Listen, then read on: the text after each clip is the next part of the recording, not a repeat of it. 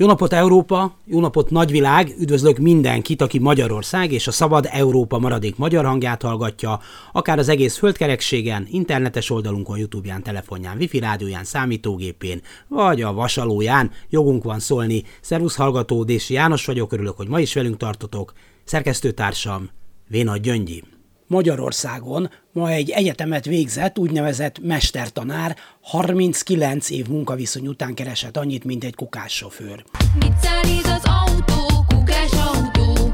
Tehát, ha most szeptemberben neki kezdenek a szép hivatásnak, akkor 2061-ben már a kukásautó sofőr bérszínvonalánál tart már persze, ha addig nem emelik radikálisan a kukások fizetését. Amúgy egy átlagos kukás rakodó fizetését már 21 év alatt eléri egy pedagógus jövedelem, vagyis 2043-ban már pariban is lesznek.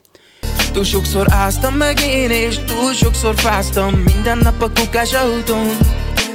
Természetesen szó sincs arról, hogy egy kukás túl sokat keresne.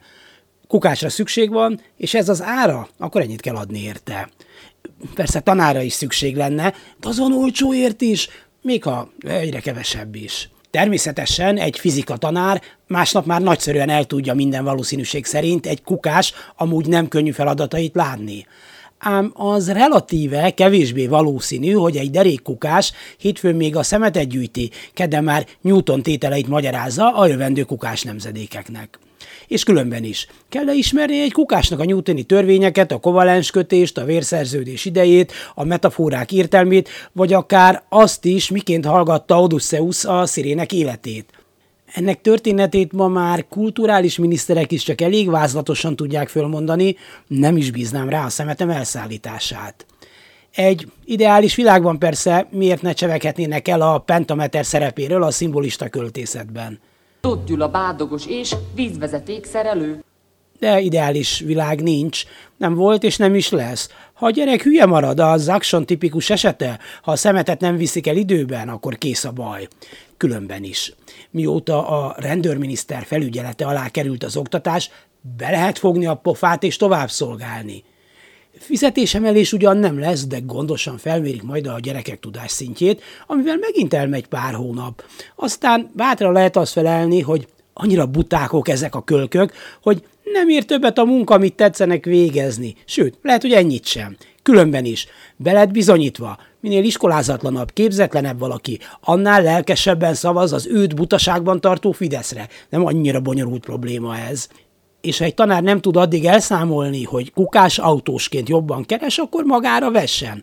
Ráadásul a kukásnak nem kell fölkészülnie az óráira, nem kell füzetet javítania, nem szükséges kirándulást szerveznie, nyári tábort menedzselnie, osztálytermet festenie, faliúságot készítenie, bizonyítványt írnia, szülői értekezetet tartania és a többi. És miután az egyházak egyelőre inkább az iskolákat annektálják, semmint a szeméttelepeket, hát még azt sem kérik számon tőlük, hogy hétvégén voltak-e az Isten tiszteleten, avagy sem. Kukásnak lenni társadalmilag fontos dolog. Joggal illeti őket a megbecsülés. Egy ország, amelyben nincsenek elhivatott, szakmailag jól képzett, mi több lelkes kukások, az nyilvánvalóan képtelen a 21. században fölvenni a versenyt másokkal. Kukásnak lenni nem csak annyit jelent, hogy fogod, aztán felbaszarintod a kukásautóra a kukát, aztán ágyez, bogyesz. Nem. Tanulni kell, kiismerni a szelektív gyűjtés csínyát, bínyát, és haladni szükséges a korral, a modern szemétbegyűjtés innovatív fejlesztéseit beilleszteni a munkába, amihez a szakirodalom, sokszor a külföldi ismerete is elengedhetetlen. A korszerű személygyűjtési módszerek és megoldások nélkül ma nem képzelhető el a jövő Magyarországa. Ezért is becsüljük meg kukásainkat. Neve birka iskola